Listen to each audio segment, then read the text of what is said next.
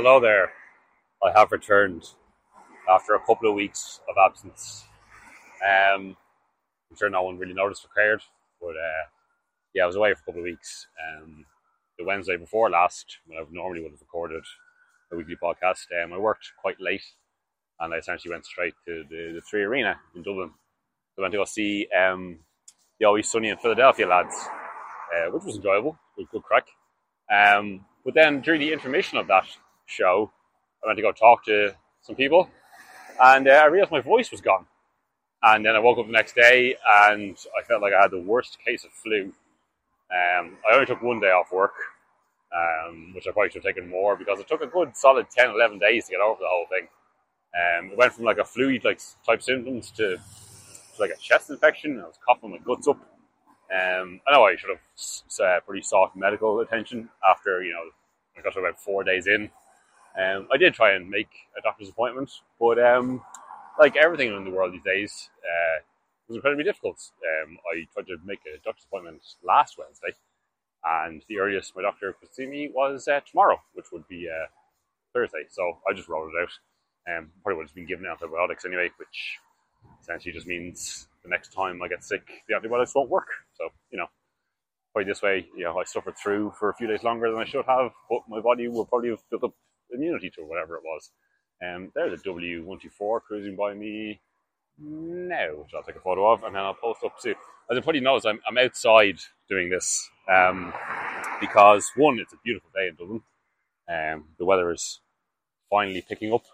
I say it's a lovely 18 to 19 degrees out, and the sun is shining, which is good to see, because we've gone several weeks, months even. Obviously, some of those ones were winter time, so you expect it to be shit. But it's taken a while for the spring weather to rear its head. And hopefully, this isn't the beginning of a what happens in Ireland sometimes, a kind of a false dawn. We get a few weeks of nice weather in late spring, and our summer is shit.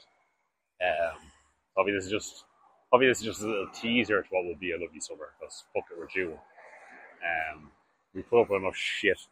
I think we're due a decent bit of weather. Anyway, as ever, I'm rambling. Yes, I'm outside.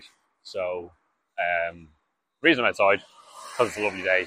But also, I now have an external microphone, finally. Whether it's any use, I don't know, because it's the first time I've used it.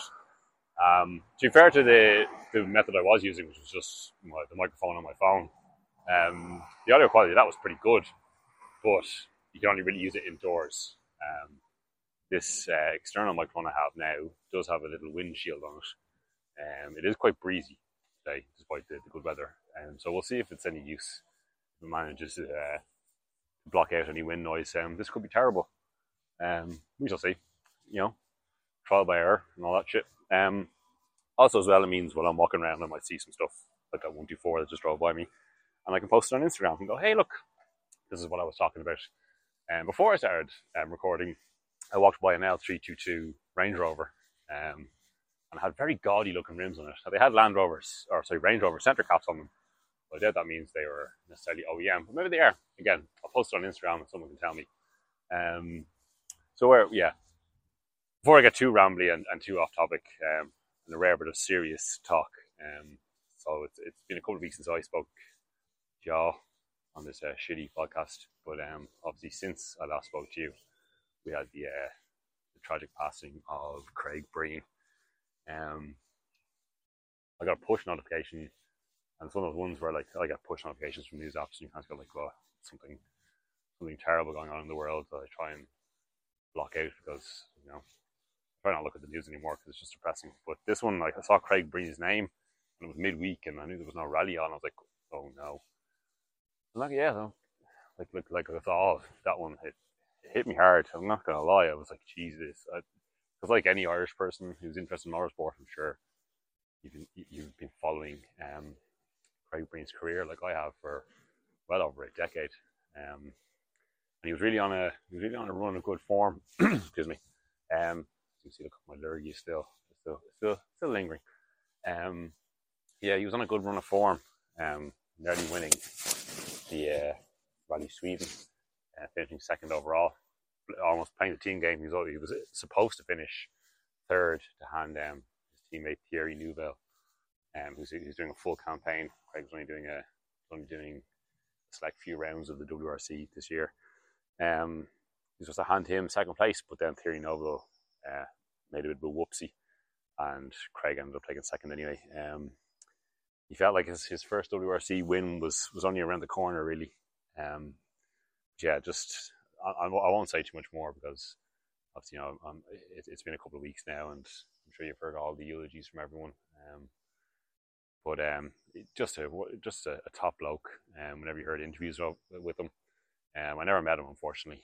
I would like to have just shook his hand because he just seemed like a top bloke and a true lover of rallying and motorsport. I don't know if anyone's ever been to the Rally School of Ireland up in, is it Fermanagh? Up north, anyway. They used to have a Metro 6R4, but they've obviously moved it on since because the prices of those have gone mental. But Craig Breen actually bought it, and he didn't buy it just to lock it to a shed. He bought it because he really wanted a Metro 6R4, and he used it. Just go onto YouTube and search Craig Breen Metro 6R4. There's a great onboard video of him flaking him down. I think it's an Irish rally of some description. Just a great way. That's the best thing, I suppose, about someone of the modern era is there's just endless footage of Craig Breen out there for us to see how much of a talent he was. Look, I'm rambling as usual. He'll be sorely missed, a true legend of the sport, and my thoughts are with his friends and family, most importantly, and may you rest in peace. Try and pick up then the mood now. Sorry, I didn't mean to depress you all again. But there's another thing to take a picture of. It's a 5-door Mark V Golf R32. I know the opinions kind of are split on this is wearing Toyo boxes. Are they? Foxes Sports, and their manual. ESG. I like the Mark IV and the Mark V. Yeah, I'm sure they're not the be all and end all of a performance hatchback. They're quite heavy, but they sound great, and I think both in value and interest, they will only appreciate as time goes forward. Because imagine telling the youth of tomorrow. You used to have to buy a Volkswagen Golf with a narrow-angle V6 engine up front with 3,200 cc and 200 something brake, which I know isn't a lot considering the capacity. And how much is the road tax on a Mark V? €1,809. MCT is out, surprisingly. I'm sure it's booked, but you can't like my doctor's appointment. You can't get an NCT for loving our money in this country. Because the country is fucked. I was going to say this is probably going to be a relatively short podcast, but I've basically undone my introduction and I've rambled like a mad thing, as I always do. I did have a look at the motoring landscape before I started recording, see if any interesting news, but to be honest, there really hasn't been much. I think that's just that's kind of just how the general what am I trying to say? I'm a fucking idiot. I'm a man, and I'm not a particularly intelligent man, and men can't multitask, and I seemingly can't walk and talk at the same time. The motoring landscape has been dull and uninspiring over the last couple of weeks. Sure, there's been plenty of stuff like launched and news and stuff, but it's mostly just been EVs. And as I said before, I'm not anti-EV, but there's nothing to be excited about. A couple of things that did, I suppose, pique my interest. Mercedes have released a special edition of the G-Wagon. I probably should have noted exactly why. Would it be 40 years of the G-Wagon? I'm sure it's not 35 years. 35 years doesn't seem like a milestone to celebrate. It must be 40 years. Anyway, irrelevant. Not relevant. Look it up yourself. I can't do all the work. But it's you would have expected. And look, the business case would have been there for them just to do a special edition G63. Yeah, and just whatever, stuck some fucking badges on it. And it would have sold, they could have sold it for probably double the price of a normal G63. And yeah, but they didn't. That's not what they did. What they've done is they didn't actually mention what engines were in it, or maybe you can pick and choose what engine you want. But it essentially looks like a G-Wagon from the mid-80s, and that lovely kind of pea green colour. And it's got small wheels, and it doesn't have a flim-flam body kit. And it doesn't exhaust hanging out the side of it. Yeah, it's nice to see they resisted the urge to go G63 AMG, absolute wankery. I have a disdain for G-Wagons that are set up to just make loud noises and have giant wheels that will be utterly, utterly terrible off-road and completely defeating the purpose for the vehicle. Yeah, and then what was the other thing that really piqued my interest in the motoring news? There was something else. That's not what I'm trying to think of that, but I can't remember. The only other thing I suppose that has been like, the British media kind of made a guffaw about it. This whole Jaguar Land Rover rebrand thing. I don't know if it was just the PR marketing team of Jaguar Land Rover making a faux pas with the wording of their press release,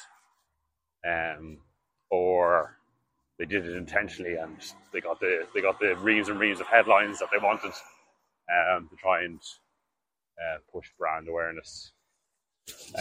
Like sir, the man letting me past in his van. So basically, they're having a bit of a reshuffle in Jaguar Land Rover. It's still going to be called JLR, but it's going to be called JLR. But they're going to have, I think, 4 or 5 brands. Jaguar is going to be kind of pushed up market, and they're going to be like Bentley rivaling high-end EVs. The first one being, I think, a four-door, high-performance, highly luxurious saloon car, if my memory serves me correct. And Jaguar, so it'll be Jaguar, and then Jaguar will be one of the brands. Range Rover will be a brand, and then I think Defender is going to be a brand, and Discovery will be a brand. And then there's no mention of Land Rover being one of the brands. So everyone's like, oh my God, we're killing off the Land Rover name. But they're not. That's what they said anyway. The Land Rover badges will still be on Range Rovers and on Discoveries and Defenders. And it'll still be on dealership, outside dealership signage and stuff. But anyway, when it first broke, all the fucking, oh my God. And everyone's still kind of keeping up with us, like, how is it not one of the key brands? But like, it's a lot of wank. The cynic in me would say Jaguar Land Rover did this on purpose, so there won't be all this hoo-ha from the press, and they got basically loads of free marketing out of it. What was the other? There was some other vehicle launched where I was like, oh, that's kind of interesting. Fuck, I remember like a fucking goldfish. God damn it. Now there's nothing as well driving by for me to fill in the dead air here. What the fuck was the... This is what I mean, like, there's just... Even though there's something I want to talk about, it probably isn't even that exciting. That there's a Range Rover, actually, conveniently enough, which has a Land Rover badge on the back of it. There's a Range Rover Sport, which has a Land Rover badge on it. God damn it! What was that other piece of motoring? Oh yeah, there's been spy shots of a M3 CSL touring, knocking around the Nürburgring. And look, again, I know I sound like a cynic, and well, I am, because we live in cynical times in the motoring world. I'm glad it's come if it turns out to be true. And it is a real thing. I'm happy that it will exist. A big, fast estate car is always a good thing. Regardless of what's powered by, I think fast EV estates, which will hopefully be a thing. More estate cars instead of SUVs is a good thing, full stop. But anyway, But the M3 touring generally, I think it's come along 2, 3, 4 generations too late. They actually made that E46 M3 touring, which they made one of. If they actually put that in production, that would be an amazing thing. Yeah, like this new, an M4 CSL, I think is that must be what, €250,000 car for to buy one over here. So what? Yeah, the touring will be something similar, which is just ludicrous. I know the price of car generally has gone mad. Like I think the new M2, I think that's going to start something like $150,000 over here. Which look, it's a car which essentially will be faster than supercars of even a decade and a half ago, but still, it's a small BMW performance coupe. Yeah, and it's now well over six figures before you start fucking ticking any boxes. Anyway, yeah, M3 CSL touring. I'm glad it exists. It'd be great. For people who manage to get their hands on one, but yeah, too little, too late. I think. I said too little, too much, too late. Sort of thing. I know I'm rambling yet again. Anyway, but yeah, that's it. Like that's. I'm sure there's a few little flim-flammy things that have happened in the last couple of weeks, but nothing that I really cared to talk about, because I was looking at them going, oh, maybe I'll mention that on the podcast, and I got bored myself reading and just stopped. Anyway, what have I been doing other than being sick for a couple of weeks? I probably shouldn't have went on an airplane, but I did go to Mr. Heritage for the Sunday Scramble the weekend before last, which was phenomenal, so unsurprisingly. As I'm sure you've all seen, as I had, footage from previous scrambles, which made me go, I want to go to one of those, because I'm going to be able to see things I'll probably never ever get a chance to see again. So I applied for tickets for the one just gone, the April Scramble, which it was called, surprisingly, being a scramble in April. But also when I went to go for tickets, it was sold out. But I put my name down on the wait list should tickets pop up, and they did. So I bought one. Non-car people, I told them I was flying. But actually, I flew in Sunday morning, got a rental car, drove to Bicester, stayed there for a few hours, drove back to the airport, flew home. Non-car people were kind of like, that's ludicrous. Why would you do such a thing? Why is this BMW touring got something in the do not clamp this car required for 4 young children, nailed the access driveway, blah blah. What was the thing? Yes. Yeah, non-car people, when they found out I went to the effort to go to a car show essentially, and spent all that money, which I didn't calculate. I'm sure it was a couple of €100 all in, flights, rental car, tickets, food, transport, etc. But it doesn't matter. You know, I mean, I've paid ludicrous amounts of money to go to concerts, see comedians. You know, like, and. It was an unbelievable day out, and I saw things I'd probably never ever see again. So I flew into Birmingham airport, got a rental car, which was a Ford Fiesta. I think it was like a 3-year-old Ford Fiesta on a 70 plate, which I assume means it came out in 2020. I don't know, I can't understand how the UK reg system works. And It was an upgrade, because I went for Hyundai i10 or similar. They're like, hey, free upgrade. I was like, yeah, cool. Here's a Fiesta. But my God, it was specced up to the gills. I don't know if it was a Vignale, but it had everything on it. Like heated steering wheel, heated seats, dual zone climate control. But the best thing about it was it had a Bang & Olufsen stereo, and because I had Android Auto and CarPlay, and so I was able to pump my tunes, and the sound quality was delicious. Lovely little car. I've no idea what engine was in it. Got out the 1 litre turbo, which is a nice little car. Sorry, some power to this going here. Hopefully that one. In fact, there's a Fiesta right there, Fiesta van. But yeah, it's only a 50-minute drive up to Bicester from Birmingham Airport. You get there, you drive in, park your car, and then I spent the guts of 2 hours, I'd say, just walking around the car park before I even went inside. Because the stuff in the car park alone was just like, holy shit balls. You're walking around the car park and there was a Renault Sport Spider, and then beside it was a 1985 Nissan Sunny Estate that was completely standard, but it was on lowering springs. And then beside it was a 911, a 911 R, a air-cooled 911 R. Now, whether it was a real one or not, I don't know. It might have been a replica, but still. Give you kind of the idea of the spread of stuff just in the car park before you even get inside. So yeah, I spent a good 2 hours just wandering around the car park going, holy shit, look at that, holy shit, look at that, holy shit, look at that. And then you get inside, and then, I'm sure you've all seen footage and photos and stuff of this area. And it seems like it's quite a small event. And it's not a huge place, but the use of space is brilliant.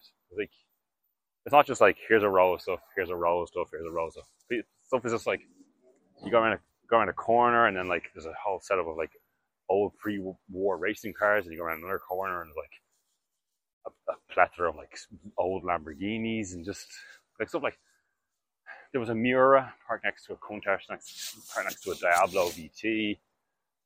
I could go on for ages with the stuff, but I'm rambling. See, look, I'm getting overexcited just thinking about it. With the Lexus SC430, they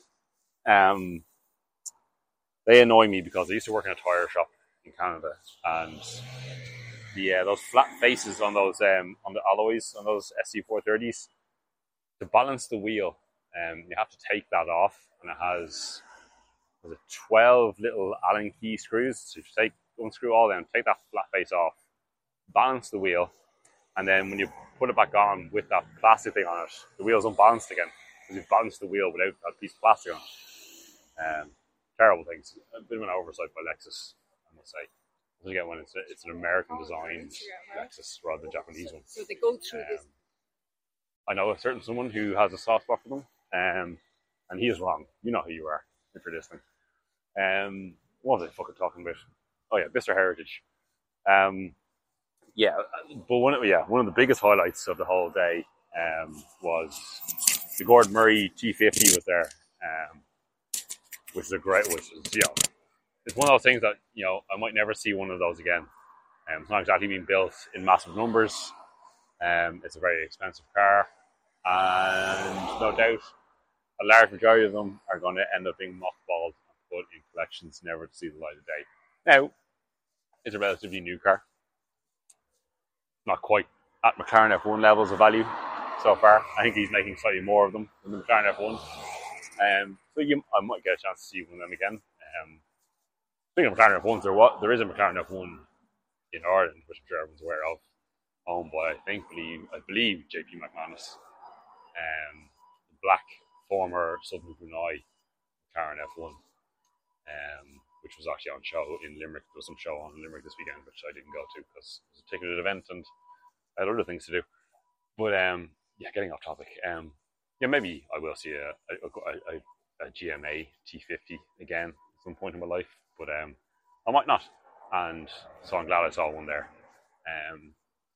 What else? I won't ramble on. There's a highlight reel on my Instagram, car_nosore.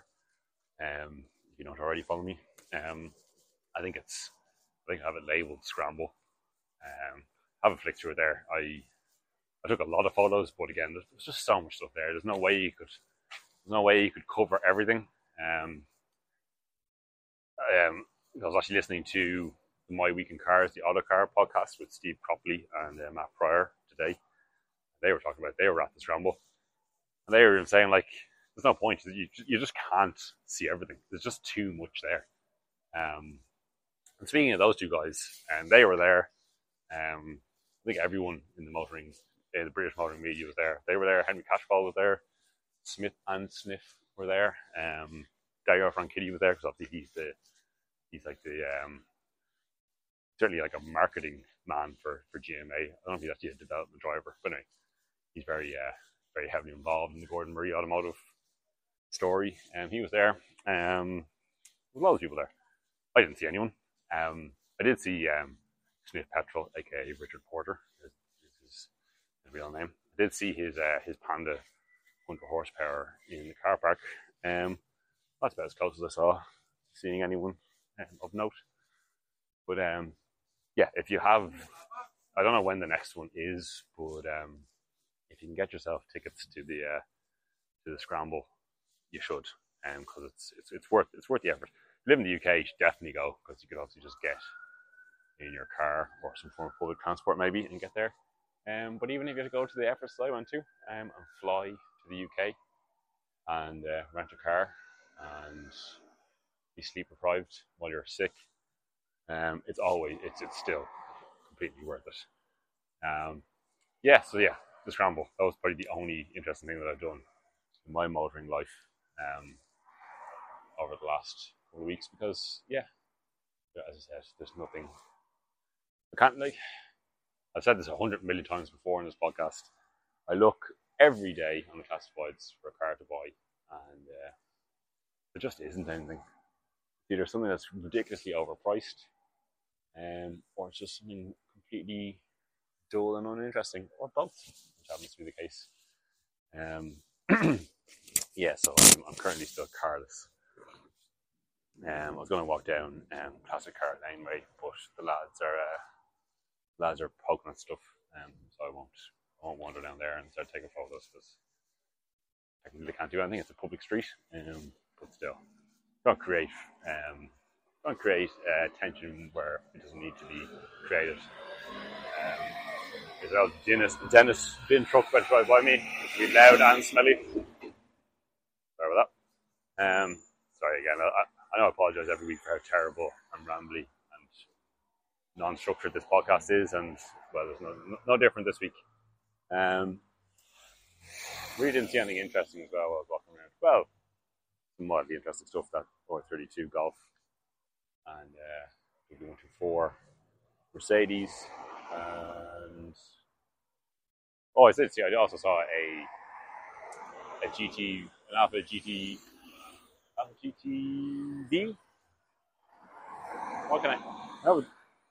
Not the GTV6 of 80s fame, the one that's the spider. They call them GTAs? GTVs? Shit, I should know. Losing my mind. But yeah, as I say, I'm getting very rambly. There's a Fabia DRS, second generation. I suppose that's mildly interesting. I'll take a photo of that now. Yep. Yeah, this podcast is terrible. At some point, I'll get to a level. Where it's, what am I even saying? I think we can conclude I can't walk and talk. Maybe sitting down indoors is the way to do it. I suppose I should talk motorsport. I haven't mentioned motorsport at all yet. Good bits happened over since I last spoke to you. Motorcycles being too loud. Kind of cool. A bright orange Kawasaki Ninja. There's an MGB, yeah, it's a wedding car. What was I going to say? Yeah, motorsport. So a fair bit's happened, obviously, in 2 weeks that I last spoke to you. 2 rounds of the World Endurance Championship. There was the 6 hours of Portimao, which was won by Toyota, surprisingly. And then there was the 6 hours of Spa-Francorchamps in Belgium, which was also won by Toyota, unsurprisingly, because Toyota have a 2-year head start on everyone else in the hypercar field, which to me seems like an insurmountable a head start for anyone else on the grid to catch up with. Now, to be fair, Ferrari have run them relatively close in qualifying, in the few rounds, the three rounds we've had so far. But when it comes to race pace, they're on a different level. Like the number 8 Toyota started last in Spa because of a crash in qualifying, and I think it finished third overall in the end. Or actually, I think they might have actually had to retire one, but it was running third very, very soon, very quick. So I think by about lap 10, it was already third, even though it started last. Yeah, I don't know. We shall see. There's potential there for it to be a great era for the World Endurance Championship because, you know, Toyota, Ferrari, Porsche, very Porsche, Peugeot, Glickenhaus, Cadillac, Lamborghini will be joining in soon. At Spa, we had the first privateer, Porsche as well. Jota brought their car and did reasonably well. I think they finished in the top 5. Again, this is stuff I should have written down, so I'd have the information right in front of me, but I'm walking and talking. That car was actually up a bit well. Again, I think it was a show car, but the Jota Porsche was at Mr. Heritage. It was actually parked beside the Gordon Murray Automotive T-50. I think in both races, certainly in Spa anyway, one of each hypercar retired. So we did at least have a mixed podium at both races. Portimao, I think it was Toyota, Ferrari, Porsche. I think possibly the same in Spa. Remember like a fucking goldfish. I did watch the first hour of both Portimao, the first hour and the last hour of Portimao, and I watched the first hour of Spa, and I watched the last 4 hours of Spa. It was a big old weekend of motorsport last weekend. There was that, and then there was the Azerbaijan Grand Prix, which was a sprint weekend. So they had qualifying on the Friday, and then there was a full day of action. Sprint Saturday, which is what they called it. They had sprint qualifying and sprint race all in the one day, and there was the full-blown race on the Sunday, which I'll talk about now in a moment. But the WEC, in Portimao as well, the AF Corsa Ferrari, the Richard Mille, the watch company, AF Ferrari, won in GTM and. What's your one's name? Pin, P-I-N. What's her first name? I'm gonna have to look this up. Oh great, my phone's frozen. Hopefully that means it's still recording. I think it is. Let me look up your one's name. Your one. Sorry, that's so disrespectful. But obviously there's a trio of drivers in each car. But in the is it Peen? Oh, for fuck's sake. Hang on, pause. How many minutes are we in? 34 minutes. Hang on one second. Oh, there we go. Where did I get Peen from? Lilu Wadu. Oh, for fuck's sake. Why would anyone listen to this shit? I'm so terrible. Lilu, it's Lilouwadoux. Lilu Wadu. Anyway. Regardless of me getting her name wrong and being disrespectful, she's the first woman to win a WEC race, which is great to see. And I believe she's young enough; I think she's 20. Why isn't someone like her at least been given a Formula 1 test or a GP2 drive or even a GP3 drive? Because the FIA have launched, even though there's actually no FIA branding on the series itself. Plus, they had W Series, which, want for a better phrase, went tits up. Which is an all-woman series, which was terrible. And now they've changed it, and it's called the FIA Formula Academy. I can't remember. Basically, it's, again, an all-female racing series, which I just think is disrespectful to women racing drivers. They're basically saying, you can't compete with the boys, so we're going to create a series for you, which is bullshit, because... Like a female racing driver, as shown by Lilu here in the WEC, can be as, if not more, competitive than any male racing driver. The only problem is there isn't the infrastructure there for girls to get into motorsport as much as it is for guys. Okay, you know, there's no, we can't argue boys are more into motorsport than girls are. It's just one of those things. The woke won't like me saying that, but it's true. But there are definitely plenty of women racing drivers out there who are talented but just don't get the opportunities. And I don't think this FIA Academy thing is the way to do it. There is a 911, 996, looks like a GT3, but it's not. It's a Carrera, it's a tip on a Carrera, it's silver one, which I've seen a few times. How a lad drives it. What was I saying? Yeah, but there clearly are female racing drivers out there who deserve a chance, but they need to be given the chances in the categories that actually lead to a proper path to Formula One, or at least some form of high-end single-seater racing, IndyCar.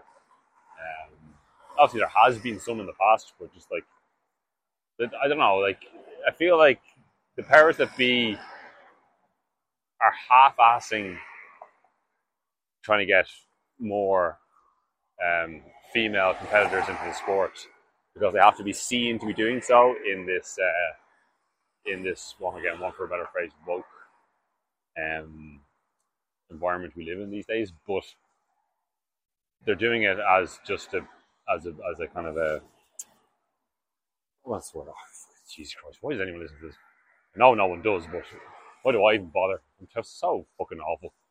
Words escape me. It's a half-assed attempt just to make it look like they're making efforts, rather than actually putting any. There's an old classic Range Rover, parked beside a 161 Range Rover Sport. I don't normally like taking pictures of people's driveways, but for these purposes, I will. And this speed camera van is here often. A speed camera van on the canal. It's such an unnecessary fucking money-making racket. I'm gonna wrap this up now in a moment, because this is truly terrible. At some point, I'll get to a stage where this isn't terrible. Even me trying to explain how terrible it is terrible. Yeah. So what else was I gonna say? Oh yeah, Formula One. So we had the Azerbaijan Grand Prix there last weekend. Weekend just gone. Yeah, it was a sprint weekend. So qualifying, the new format they have for sprint weekends, which there will be 6 of this year, it's been the first one, is they'll have main qualifying on a Friday, which is a bit awkward because most people work on Friday afternoons. So yeah, qualifying for the race on Sunday will happen on Friday. So there'll be one practice session, there'll be an FP1 on Friday morning. Qualifying for the main race on Friday. Saturday, they had sprint qualifying, which the sessions are slightly shorter than normal qualifying, and they have to use the medium tire in Q3, and then had to use the soft in both Q2 and Q1. And it had to be a new set, which caught out both Lando Norris and Yuki Tsunoda. It meant that they used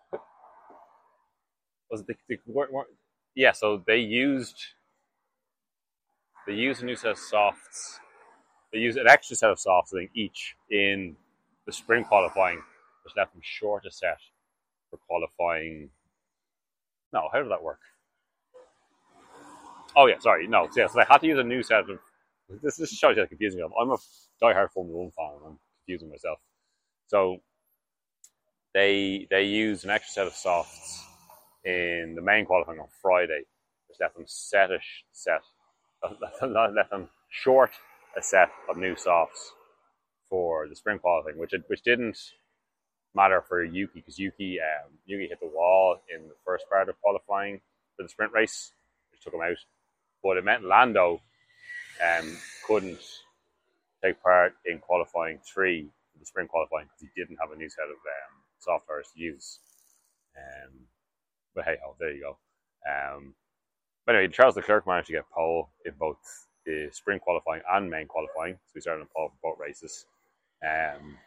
He managed to hang on to second in the sprint race, She got passed by Checo at the start. Well, I think it was a couple of laps in once DRS is opened. Anyway, the long and short of what I'm going to say about the Formula One in Baku was like, yeah, so Charles managed to get one lap pace and get pole in both races, but we all kind of knew the pace of the Red Bull in the race would come to the fore, which it did in both races.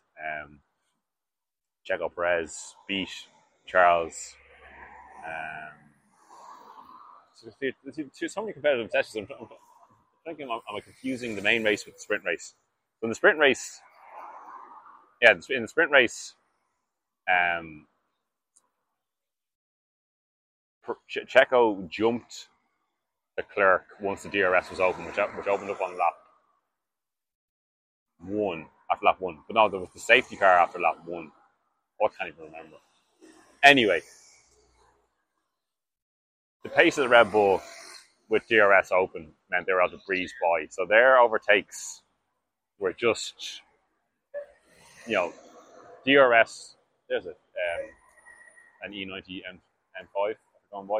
You can get a picture of it. Kind of a dark blue. Nice.